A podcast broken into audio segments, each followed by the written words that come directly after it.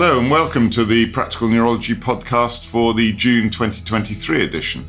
And we're going to discuss the array of papers that are in this issue. And but first, actually, Geraint, I did just wonder what the job that an editor does. I mean, I'm often asked, what does an editor do? I say, to cut a long story short. A lot of what we do is about making less of the story that authors submit. But there is something about balancing diagnosis and treatment in our papers. Any thoughts on that? Well, I think it's obviously what we do is we make a diagnosis and that hopefully goes to lead on to some sort of treatment. But I think it is quite interesting to look at the balance in the journal between diagnosis and treatment. And I think if you were to look when we started, or even when Charles Warlow started back in 2001, the range of treatment options were really remarkably fewer. And so I think the balance has moved from just diagnostic and the best test and how to do things onto what to do about it. And I think we've got a number of very interesting articles that reflect that, and indeed the way that's changed, not just for new treatments that have come out and this kind of thing, but actually also I think probably to the overall way in which we approach trying to look after patients with neurological disease. The emphasis has moved. The dial has moved from diagnosis to treatment and management. Yeah, so certainly when we started, it was all about diagnosis, wasn't it? And not just because there weren't treatments, but because the focus of a neurological's endeavour was to try to make that diagnosis secure, and then other people would do the longer term management. But that has changed so much, and the content of this issue's Practical Neurology really summarises that, I think, that treatments aren't necessarily pharmacological, but when they are, there's a much bigger array of choices for us. Yeah. So I think we're starting with something which is primarily a diagnosis, or certainly the framing is one of diagnosis, which is the diagnosis of delirium, a practical approach by Sean Alexander and Edward Needham. And I think you're taking us through this, Phil. Yeah, thank you. So delirium, of course, is an archetypal general medical condition, and is the reason why neurologists really need to be well versed in general medicine, not perhaps a traditional neurological condition, but delirium crosses the boundaries of medicine. And I think this paper links in very nicely with the review we had on frailty from Lucy Pollock some months ago, and the editorial by Tom Hughes that went with that. And both of those actually are referees of this paper, so they've added to that. The thing about delirium, of course, and what I perhaps learnt from the paper is that this is a positive diagnosis rather than a diagnosis of exclusion. It is distinct from acute confusion. It is one of the several acute confusions, but this is the one where there is fluctuation and there is altered awareness and there is hallucination and so forth. So it's a positive diagnosis, but It, as with frailty, really, it's about the vulnerability of an individual to what can be just a normal physiological insult, or something like a urinary tract infection or a drug intoxication, drug withdrawal, that sort of thing. And to steal Tom Hughes's metaphor, it's about kerplunk sticks, this game where you have a set of marbles that are held up by a number of sticks, and each child, it's usually a child, will withdraw one of the sticks, and it all holds up until eventually the last stick and the whole thing collapses. And that's really it, that if you've only got one or two kerplunk sticks left, then just a UTI or something may tip you over into delirium. So the underlying causes are really the vulnerability, and the important clinical part of it is to ensure that the diagnosis is correct, that you've looked at the differential diagnosis, etc. And one of the differential diagnoses is things like a very discrete stroke in the right hemisphere, in the right posterior superior temporal gyrus. But most of the differential diagnoses are the other causes of acute confusional state. And the treatment, as we've already alluded to, the treatment is supportive and non-pharmacological where possible. That We're not necessarily going to intervene with drugs, sedative drugs, antipsychotic drugs. These are going to clearly be the wrong thing to do. And I think the case is the cases at the end, three cases, very nicely ground the paper into clinical practice. So we got three examples, all in slightly frightening situations of ITU, haematology ward, and psychiatric ward. They all give a frisson of excitement just to mention those. But these, I think, are very helpful examples that tell us how we're best managing delirium. So I very much like the paper. I think it's practically based. It's a very, very important topic, and it's written by experienced people. I think this will be one that we should all read, and we will encounter these cases very often, but it's definitely also one to have on the shelf to refer to when coming across this sort of case.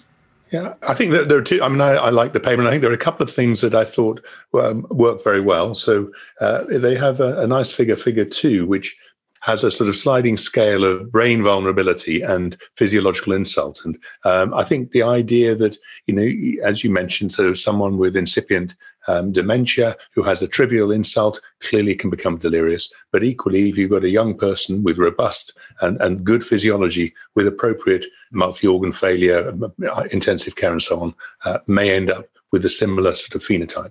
So I thought that was very nice. The other thing I think that is quite helpful and I think a very useful sort of aid memoir is their hierarchy of investigations that they've put together in box 2, where you have a sort of series of what do you do and starting with relatively simple things and sort of escalating up, reflecting the fact that obviously diagnosis is an iterative and thoughtful process rather than one where you send a battery of tests, but it provides a nice sort of sequence of things to think about going all from full blood counts up at the top and oximetry, down to much more specialized tests, including things like CSF biomarkers and so on, if that's going to be helpful in clarifying the diagnosis. So I think this is going to be something which certainly I would be planning to hand out to our junior doctors when they arrive, and hopefully that's going to help them make the first step in managing these difficult patients.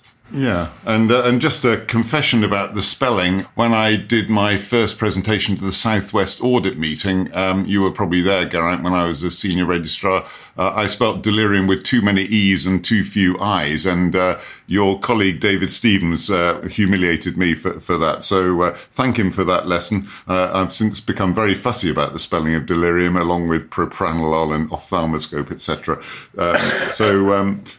A brief bit of diversion and confession there. Absolutely, and something I think many of us fall a trip over, so you're in very good company.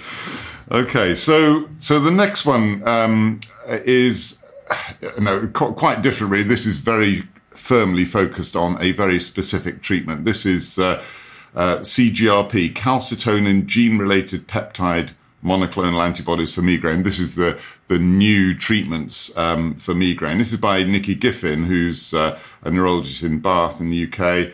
And Geraint, you've been looking through this. So we, for the most part, we don't tend to commission or focus on specific treatments. Rather than we tend to have a broader approach to therapeutics, recognizing that for the most part, you're not going to just think about one drug. However, this group of drugs have arrived, and they do seem to be making a very big impact. They're rather different, and many of our colleagues won't have had very much exposure to them. So we thought having a review at this time would be helpful in essentially helping neurologists, particularly those who haven't got a particular interest in headache, knowing what it's all about and who to refer and what to think about. Our second problem with any kind of therapeutic commissioning is to try and find people who don't have conflicts of interest, who can try and give you a balanced assessment of where you are. And we were very fortunate that despite Nikki's expertise in headache, she doesn't have the commercial conflicts which so frequently colour these things. So CGRP, I would strongly encourage everyone to read this, because I think this is something which is going to change people's practice. It does appear to be a very new and helpful set of treatments, but equally it's not without problems. And one of the problems, as with all of these things, is that we don't quite know enough about it. So CGRP is thought to be important in the pathogenesis of migraine. So it seems to be one of the crucial systems that generates the headache pain. Fair amount is made of the fact that this is therefore a logical treatment for headache syndrome, as opposed to most of the treatments for migraine that we have, which have been sort of accidentally discovered. You know, propranolol, it was the fact that fewer patients in the active arm of the trials had headaches that actually put people onto the idea of using it as a migraine prophylaxis and developing the beta blocker trials. And likewise, with lots of the other agents that we use for migraine, it's been an accidental discovery rather than a deliberate one. So we've got these antibodies, which are delivered as monthly or quarterly, and there's a prospect potentially of oral treatments. And all of them have extraordinarily difficult trade names and relatively easy commercial names, as is often the case. But it doesn't appear to be substantial differences between them. So I think we'll just discuss them as a group rather than one by one. They're now licensed, and so first of all, what's the evidence? And the evidence seems to be sort of at two tiers, and Nikki points out that we've got these two levels of data. The first is if you take patients who are naive, that's to say patients with migraine who are having generally 4 or more headaches a month, or chronic migraine with 15 or more days a month. If you give them the treatment, it does seem to have a 50% reduction in monthly migraine days after 3 months, about 50% or so. But within that, you have a placebo rate of between 20 and 40%. So you've got a very high placebo rate in that cohort. There are relatively smaller numbers of trials which have looked at patients who've had failures on multiple agents, and interestingly the overall rate in those patients seems to be broadly similar, but with a much lower placebo rate, encouraging you to think that this may actually prove to be helpful across the piece. So this is so far so encouraging. Obviously, it's not entirely without difficulty, because we don't really have long-term follow-up for these patients. You know, it is inevitably a newer agent, we're not quite sure what's going to happen in the long term. We're not sure what's going to happen in the long term as to whether people need to remain on it. There's some suggestion if you come off it, it bounces back again, but that's still not clear-cut. The long-term side effect profile is as yet uncertain, simply because no one's been on it for 5 years, so we don't really know what happens after that. There are issues around pregnancy. We're not sure what happens in pregnancy, and obviously a lot of migraineurs are young women who are potentially going to fall pregnant, and obviously the trials haven't included pregnant women, as is always the case, which makes that a bit tricky. There are some theoretical risks about vascular disease, so we're not absolutely sure where it falls in relation to that. So there are a number of imponderables attached to all of that. In addition, these are not cheap drugs. It does mention the prices, but it's £380 to £450 a month for a treatment. So this is a very, very significant cost for a condition which is as common as migraine is, if it's going to get wide uptake. So I think it's one of those situations where this seems to be a promising group of drugs. They seem to be pretty well tolerated and seem to work reasonably well. There's some suggestion they may do better in patients with medication overuse, but actually for the most part people are keen to get them off medication, analgesic abuse, before thinking about starting. But this seems a very encouraging set of treatments, but with uncertainties. Hopefully people will find it useful. Yeah, well, I think they will, and I'm impressed actually that it's such a well-balanced report. You're right that we favour experience, and so many experienced people will come with conflicts of interest, and so I think we've been very lucky to find this absolutely correct balance with this report, which is well-balanced and does point out the benefits, but also the inevitable drawbacks. And as you said, there is no long-term follow-up. There might be overuse problems with these drugs, for all we know. There's no head-to-head trials, of course. These are all have different manufacturers, and there's no interest in them in doing a head-to-head study. The people at risk from these drugs potentially, in theory, those with vascular disease, etc., excluded from the trials, along with the pregnant women, of course. And so these data will need some real-life experience before we truly know whether it's appropriate for our patients. And it sort of starts a new subspecialty of neurology, really, that these tend to be delivered by one or two people in each department, rather like the MS drugs, probably. They're a very expensive drug. They need to be delivered by people with a lot of experience. And whereas before we all dealt with headache, we probably, at least in our department anyway, now refer to colleagues for prescription of this type of thing. I'm not sure that's necessarily going to be the way forward, Phil, because, actually, if the diagnosis is secure, the actual range of adverse effects and things that we're aware of at the moment is relatively straightforward. And whilst there's a follow-up schedule, it doesn't carry the same weight as, the MS disease-modifying therapy. So I think actually there's a good chance if they prove to be effective, and particularly if the price becomes more sustainable within the community, that actually this is something one may be working more collaboratively with primary care. All right. Okay. So more mainstream then. Yeah. That's a good point. Perhaps that will be the case. I've not yet prescribed them myself. Maybe I'm just putting my own personal spin on that. I was interested also the overlap and synergism really with botulinum toxin, that it's not yet something that NICE have put their thumbs up to, but they're thinking that maybe the CGRP antagonists might work synergistically with botulinum toxin. I mean, I had originally thought Botox was mainly about muscle relaxation, hence the need to put in 34 injections round the scalp, etc. But it looks like there are chemical mechanisms underlying Botox that means you perhaps could put one big injection into the abdomen and have some effect as well from that. So there's clearly a lot to be learned about the new treatments of headache by me in particular.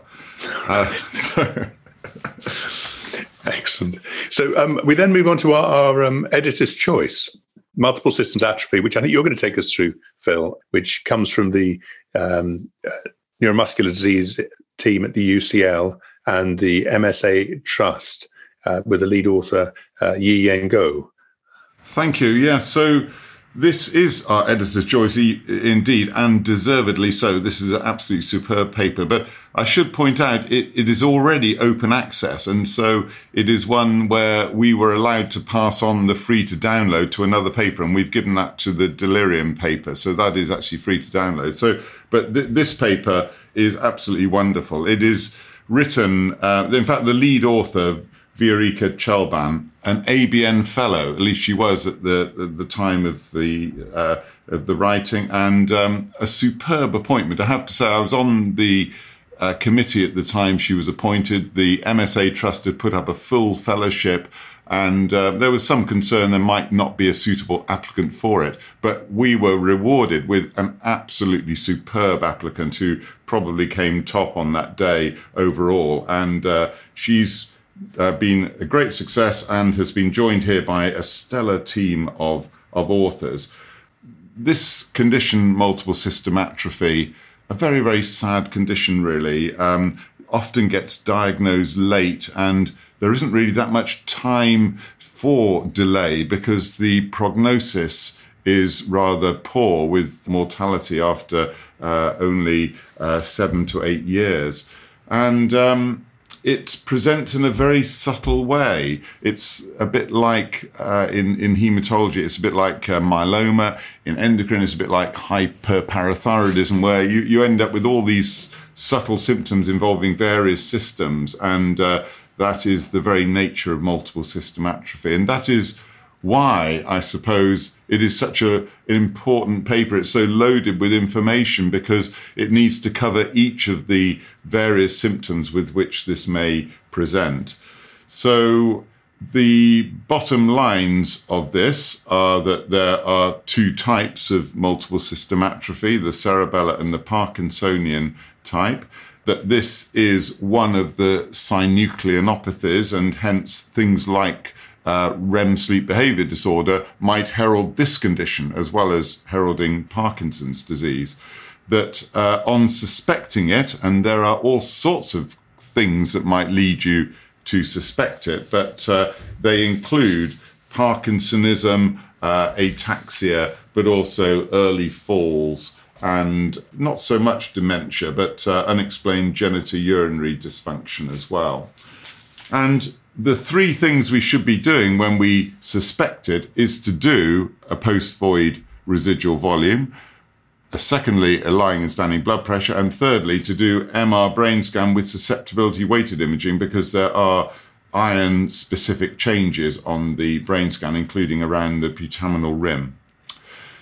So the management, as we've touched on already, is a focus on the symptoms, and sometimes it's a focus on removing medications and rationalizing medications, because often with the presentation in various ways and the wrong diagnosis first, in many, many cases, they've accumulated medications that they no longer need, and it's important that we intervene by rationalizing those.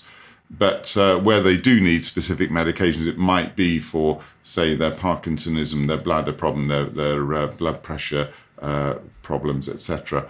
And the early discussion with palliative care, I mean, it sounds, it is in general a condition that is untreatable, in the sense there's no disease-modifying therapy, there's no cure. And so this is about keeping people on board and trying to make the best of their symptoms. And that can include an early discussion with palliative care, getting the best out of palliative care we can. But as so often with untreatable conditions, the same with motor neuron disease, etc., just knowing the diagnosis, knowing what you're up against as a patient is really, really important. And the worry of not having a diagnosis can make the whole situation 10 times worse. So it is really important to make this diagnosis. And even though it will not necessarily lead to a specific medication and intervention. I agree, Phil. It's a very helpful paper, and I think very holistic in its approach. And I think it is one of those situations where I know Amy will be discussing this with the authors in her podcast, so we won't go in too much detail.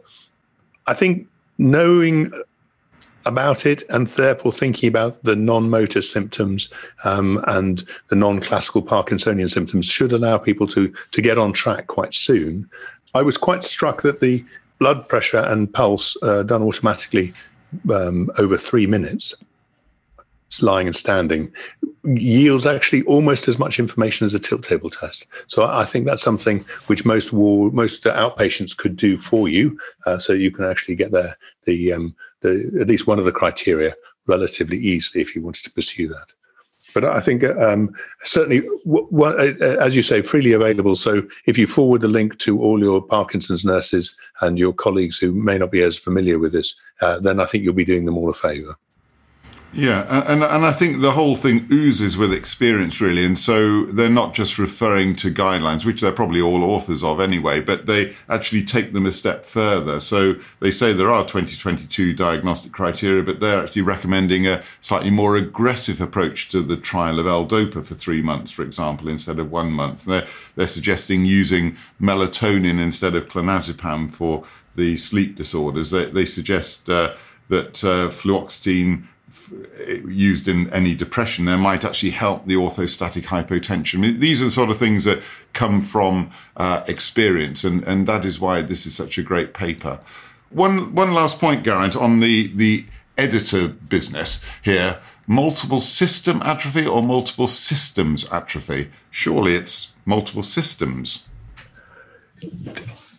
You're speechless. I'm speechless, Phil. I feel certain we shouldn't now change the diseases. We did have a while ago some discussion as to whether it was Parkinson or Parkinson's disease, Huntington or Huntington's disease, because obviously there's a transatlantic dispute as to whether there's an apostrophe and an S after these conditions. We tend to prefer to keep them. Sorry, I'll give you warning of that sort of thing in the future. You weren't prepared for that question. Right. Okay.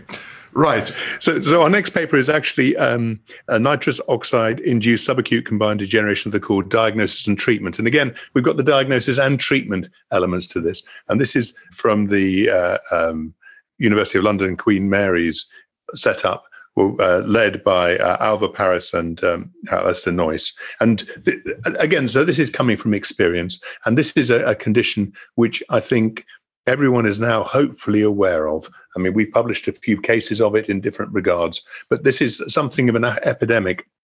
And I think it's also entered the public domain where politicians are wondering whether we should be able to ban it or control access to nitrous oxide because of these neurological complications. And I think this is a very nice summary of pretty much everything you need to know about the condition, with a very explicit set of recommendations as to how to approach the diagnosis and treatment. I mean, obviously, as I'm sure we'll all remember from biochemistry, and I'm sure, Phil, you were as keen on biochemistry as I was, the key thing here is cobalt. If you have the vitamin B12 is needed, and the nitrous oxide oxidizes the cobalt atom and in the center of it all, which prevents it from working. And so broadly speaking, what you're doing is you're inactivating B12. Now, clearly, if the B12 is already low for nutritional reasons, then you're much more susceptible to developing this problem.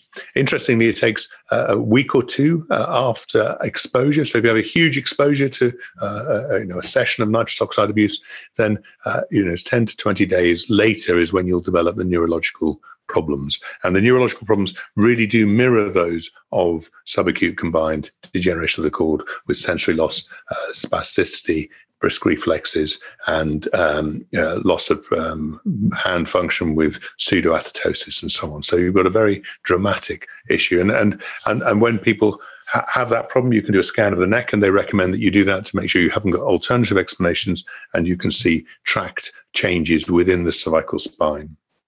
They also recommend either doing homocysteine or methylmalonic acid, both of which are increased because of the functional loss of B12. So they've got a very nice, straightforward algorithm as to how to approach it. And then how do you treat it? Well, clearly you stop people taking the stuff, and you give them B12, and you make sure they turn up to have the B12, because clearly a lot of these patients are not particularly keen on regular appointments, and they talk really about how to try and maintain that, because clearly if this is something that if you don't address, it can go on to lead to fixed and long-term disability. So it's really important to try and help people to stop using it, and actually to make sure that they have the appropriate treatment to recover. So I think this is a very useful thing. It's the kind of thing which I would hope that actually a lot of our general physician colleagues will find useful in A&E and all this kind of stuff, because I think that this is currently an epidemic which is affecting lots of people. Again, if you're aware of it, you'll ask about it, and it won't be a mystery. Yes, because it being the second most common drug of recreational abuse, then perhaps people don't mention it because it's so normal. It's a bit like, as far as they're concerned, it's having a couple of pints of lager or something. But no, the staggering quantities of this stuff that gets consumed. I mean, these authors are saying an average of 580 canisters per week. And the interquartile range goes up to 1,012. We featured in the Christmas edition the nitrous oxide canisters on the cover. And that was really only a couple of nights worth, it looks like, for one person. The other thing is the disingenuousness of the manufacturers, that they are producing these large amounts of canisters supposedly for the small numbers of cappuccino machines around the world, and yet they do them in bright colours and make them attractive to teenagers. I mean, how can they pretend that it is anything other than profit at the expense of abuse and neurological damage? So actually it's pleasing that in March there was the new focus on this from the British government, and making nitrous oxide a lot less acceptable anyway. I think the other thing, reading this paper made me look at some of the biochemistry a bit, and the differences between nitric oxide, which is NO, nitrous oxide, N2O, nitrogen dioxide, NO2, and dinitrogen dioxide, N2O. O2. So we as neurologists need to make sure we refer invariably to nitrous oxide. So an important study. Right, should we move on then to the next paper, important paper, which is called Managing Painful Shoulder After Neurological Injury. And this is by Celine Lacra and her team from London, from Queen Square predominantly. And this is one of those papers that we might perhaps, when you see the title, you perhaps think, well, this should be what neurologists should need to know outside their specialty, until you start reading it, and then you realize this is something that many of our patients in our clinics every day will actually have. When we hear that it's some 40% of people after a stroke will have this sort of shoulder pain, 35% of people with MS, 62% with traumatic brain injury, 11% of Parkinson's have a shoulder problem. So this is actually intrinsic to our practice. And I read this mainly in detail for the purpose of the podcast. I would urge you all to read this paper because it is full of learning about things that we should know a great deal more about. So shoulder anatomy is complex, and we are therefore treated to a beautiful diagram of the shoulder, and it helped me to learn where teres minor inserts into the shoulder, etc. But it's actually something that illustrates beautifully the four clinical presentations of a painful shoulder, which the whole article is based around these four. The first is hypotonia with subluxation, so the sort of flaccid shoulder that pulls at the soft tissues and leads to secondary problems, including inflammation there. The second one is spasticity, where we have the shoulder internally rotated and adducted. And again, it can be that the pain from this bad shoulder can lead to worsened spasticity. So another vicious cycle there. There's also the subacromial pain syndrome, and the subacromium is a complex anatomical area that you'll need the diagram to understand fully. And then finally, the frozen shoulder. And frozen shoulder, of course, very, very common. Two components to that again. There's this pain predominant phase, the early phase, where there's an inflammation owing to the stretching of the soft tissues around there, the active inflammation. And then there is a later stiffness predominant phase where there is joint fibrosis, and this just worsens the restriction. So this, I think, is something that we need to know more about. We need to understand and be able to explain to people what is going on. And we need to think again about the management. And the management, once again, it's the theme of this issue really, is non-pharmacological predominantly. The management is about prevention, and some helpful diagrams here to help people to prevent problems, particularly after a stroke, positioning and handling, etc. But then the treatment in terms of physiotherapy, etc., and improving the function that exists, rather than getting in there with heavyweight drugs, etc. The other theme from this paper, which again goes across the board in the issue, is that an MDT is the best way to lead on the management here. There are all sorts of causes of this shoulder problem. There are all sorts of approaches to treatment, and we need people like physiotherapists to be on board with the management of this problem. So I recommend this paper to you, and not necessarily something that all neurologists will immediately home in on when they see the list of contents. But I would urge you nevertheless to take a look, admire the diagram, and look at the ways of managing this very, very common problem in our clinics. And I think it's one of those situations where if we can broaden people's perception so that they don't just think it's a frozen shoulder, it's a sublux shoulder or whatever, that actually they'll then at least prompt other people to take it further forward as to how to manage these obviously quite debilitating symptoms. So the next one then is anti-HMGCR myopathy, barriers to prompt recognition. And this is from Andrea Barth and colleagues, and they are predominantly from Queen Square in London again. And this is accompanied by an editorial from John Walters, who helps to put this paper into its clinical perspective. So, Geraint, you've been having a look at this paper. So, yes, this is one of those things where, you know, we're learning more about muscle disease and inflammatory muscle disease. And this is quite a helpful reminder of the problems that you can run into if you go down the wrong, well, if you start barking up the wrong tree, if you go down the wrong alley, and you tend to stay there. And obviously, where people would typically be aware of the anti-HMGCR myopathy as being something which is triggered by statin use. So very often you'll see someone with a myopathy with a statin. It will then get better when you take them off the statin. But if it doesn't, this is an antibody which you'll often find. And then this will be a provoked inflammatory myopathy that follows. And what the case is, and there are two cases in this report, well, it really shows quite how diverse the presentations can be. They've got a case of a woman who presented with a sort of myopathic change with raised CK and progressive weakness, which was assessed and was thought to be a genetic myopathy. It seemed to be a slower onset, and she developed changes that they thought were probably in keeping with an FSH type syndrome. Genetics were negative. They tried fancier genetics. They didn't get the answer. And it was only after a bit that actually the penny dropped that perhaps this could be related to this antibody, and they find high levels of the antibody, and this then allows you to treat with immunosuppression with a degree of recovery. So an opportunity here for treatment was missed because of a misdirection down a genetic avenue.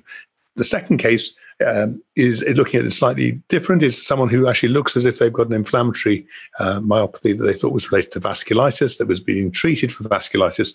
And the focus was very much down that avenue as a result of muscle biopsy and so on. But then they find the antibody, and this then allows them to go on with immunosuppression and treatment. So we've got really two quite clinically different things, which both meant that the actual correct diagnosis was some time in coming. And John Walters reviewed this for us and made some very perceptive comments discussing this. And on the back of that, we then asked him to write this editorial to discuss the whole process. And I think he does a very fine job in highlighting the issues here and how we could try and avoid falling into this trap in the future.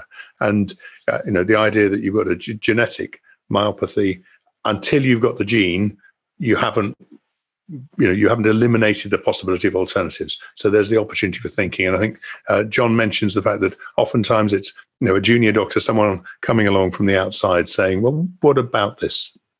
That very often allows a rethink, a reframing of the question to allow you to try and move forward with the diagnosis.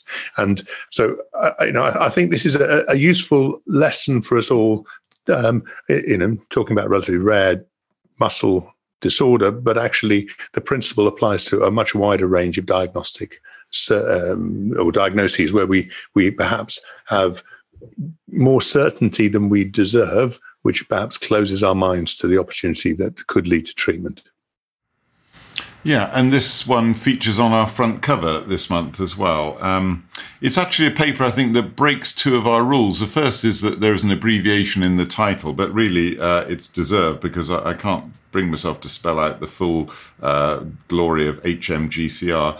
But the other thing is that it's got two cases in it, and we often say to authors when they try to submit a case series, well, actually, if all of the cases make the same practical point, then you only need one. The case is supposed to be illustrative rather than the glory in itself. And so, but in these cases, the two of them, they do in fact show different ways that HMGCR can fool you. The first is that it's a chronic case. It's still the very high CK, but very long-standing, looked like a genetic myopathy, no hint of a statin anywhere. And the second one, where even when a biopsy was done, the biopsy wasn't typical. And so the message being tests for this antibody because it's a treatable condition, even if you think it might be a genetic myopathy, though the genetics haven't been helpful yet. And even if you've had some pathology and it suggests inflammation, and it might still be this condition.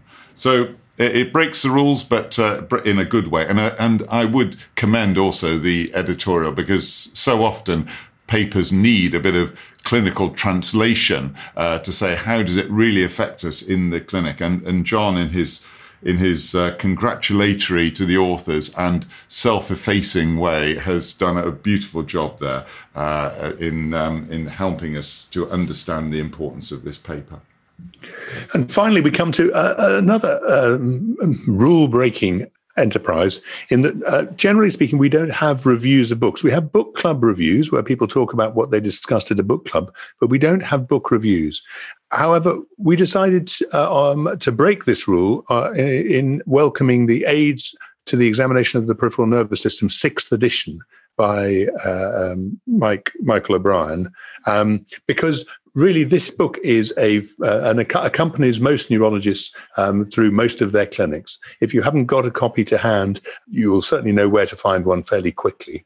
And the new edition doesn't change things dramatically, but what it does do is tries to make this information as accessible as possible to as many neurologists as needed. So he's produced a very brief summary of the history of the development of this wonderful little book. And I think we'll all be updating to the latest version at the very least. So we have access to the electronic version online. And so it's on every computer that we have, as well as in our bag. Yeah, I mean, this really does break the rules, because we've actually got the author writing the book review here, and that doesn't happen very often, even in those who commonly carry book reviews. But this author is not only the author of the book, he was at one stage the photographer and is now the person doing the examining. So he used to photograph Dr. McCarville doing the examination, and then took over the examination himself. It's an iconic book. I mean, it's okay to break the rules when you've effectively got the Bible or the Shakespeare to review. So I think we're quite comfortable with this. He puts in a couple of asides that McCarville would never want the cutaneous branches included in such a book, and so he's now bravely done that, but in fact put the cutaneous branches in capitals, in fact, on the diagrams, which I like. We look back, in fact, to the 2011 review of this book, where there is another commentary by someone who feels that they really know this book inside out, and in fact has 4 copies of it of different editions, and notes that still, though, the elbow extension is being examined without the elbow being supported. And also, this was in the 2011 edition, and that also the strength of the calf and the quad should really be examined with the patient standing. Any thoughts on that, Geraint, as an author of a book on, which I shouldn't be advertising on your behalf, a book on neurological examination? So I should declare a conflict of interest that other books are available. However, I think that the points are well made, but this is, I don't think, in any way diminished by the fact that these minor technical variations are not brought out. I think this is just such a beautiful resource. It's quite interesting that when we get genetic results, oftentimes if you've got something which is an abnormality or a variant in a well-conserved area of a gene, it is taken as being much, much more significant. And I think the remarkable thing about this book, and the fact that the editions have changed so little, is actually there really is a remarkable conservation of the knowledge or the data through these different editions. The variations that we're seeing are really remarkably limited. You know, we have color, we have new things being added in, but the core, it really characterizes so much of the everyday neurological knowledge that we need to have with us. Yeah. And one thing I would say hugely in its favour is that since the mid-70s, the profits have gone to the guarantors of brain, the that fund, amongst other things, the ABN fellowships. And so that is one of the reasons why I feel able to buy a copy of this through departmental funds, not my personal fund, for the trainees in our unit. The other thing maybe to consider is that it's been called aids to the investigation initially and to the examination of now. That's perhaps not a great name, but it is part of the history of neurology, so that's probably why it stayed. Yeah, and a wonderful Christmas present or birthday present for any trainee that you know. Yeah. So that's it really for the June Editors Podcast highlights, and I hope you'll enjoy this issue of the journal. There are other podcasts relating to practical neurology on all your favourite platforms. Particularly look out for Amy Ross Russell talking to Viorica Chelban on multiple system atrophy. But until next time, happy reading. Happy reading.